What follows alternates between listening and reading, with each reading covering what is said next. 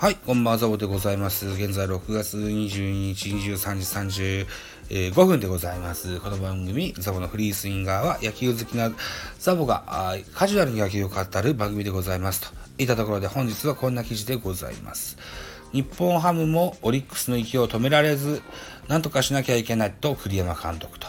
いたところですね。ソースは日刊スポーツでございます。この、えー6月22日はですね、京セラドームでオリックス対日本ハムのゲームがありまして、オリックスが5対2で日本ハムを下すといった内容になってます。これによりまして、えーオリックスは10連勝という形になってますね。はい。えー、といったところで、えー、そうか、交流戦、あ、はい。では、記事を読んでいきましょうね。日本ハムは22日、オリックスとの9回戦に敗れ、え交流戦明け4試合目で初黒星を喫したと。え同点の6回、ワンアウト2塁で登板した、え川野流星23歳が冒頭とフォアボールでピンチを広げた後、勝ち越しの2点タイムリーツーベースを浴びた。川野は先発から中継ぎに配置転換後、21試合目で初の自責点となった。えー破竹の勢いで勝ち続ける首位オリックスの前に必勝を期した系統が崩れた。えー同点の6回ワンアウト2塁で、えーと、バーヘーゲンに代わり、ベンチがマウンドに送り出したのは18試合連続で無失点記録、無失点9円を続けていた2年目の左腕川野だった。えー栗山監督は点が取れなくて、え1点勝負になっているので、勝ちパターン全員を突っ込もうと思った。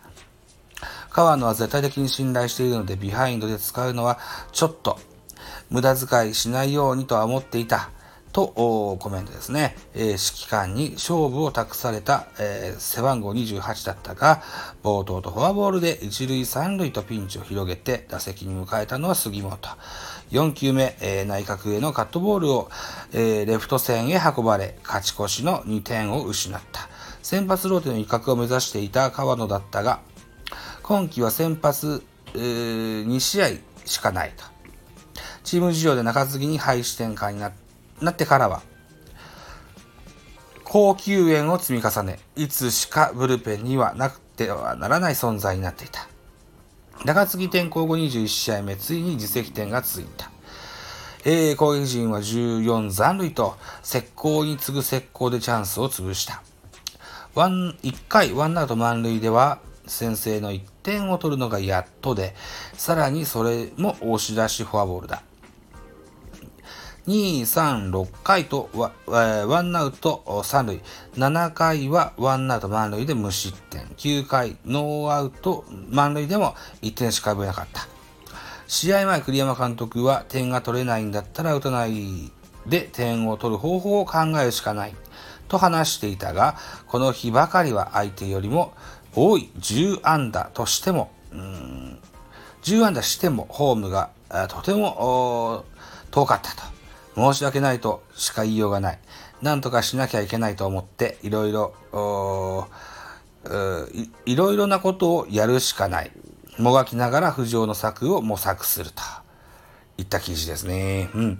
うん日本ハム、そっか、残塁が多かったと。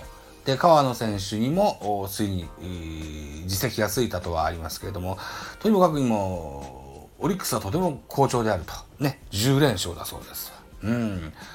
このままどうですかね、一人旅になっちゃうんでしょうか。ぜひ、そうならないようにですね、えー寄ってたかってね、オリックスいじめないといけないんじゃないかなというふうに思いますよ、といったところでございます。さあ、といったところで、えーお時間でございます。私、ザボースタンド F の他に、ポッドキャスト番組、ベースボールカフェ、キャンチューステイ、ラジオトークポッドキャスト番組、ミドル巨人くん、ノート、ザボの多分多分、アンカーを中心に各種ポッドキャストで配信中 DBA など、配信作品多数ございます。フォロー、いいね、ギフトお願いいたします。また、匿名でコメントできる Google フォームと質問箱をご用意してございます。ぜひ、お気軽にご利用ください。また、あと、ハッシュタグザボで、えー、ツイッターでつぶやいていただきますと、また後日、エゴサしに参りますので、ぜひね、お気軽に絡んでいただけたらと思います。では、また次回でございます。バイチャ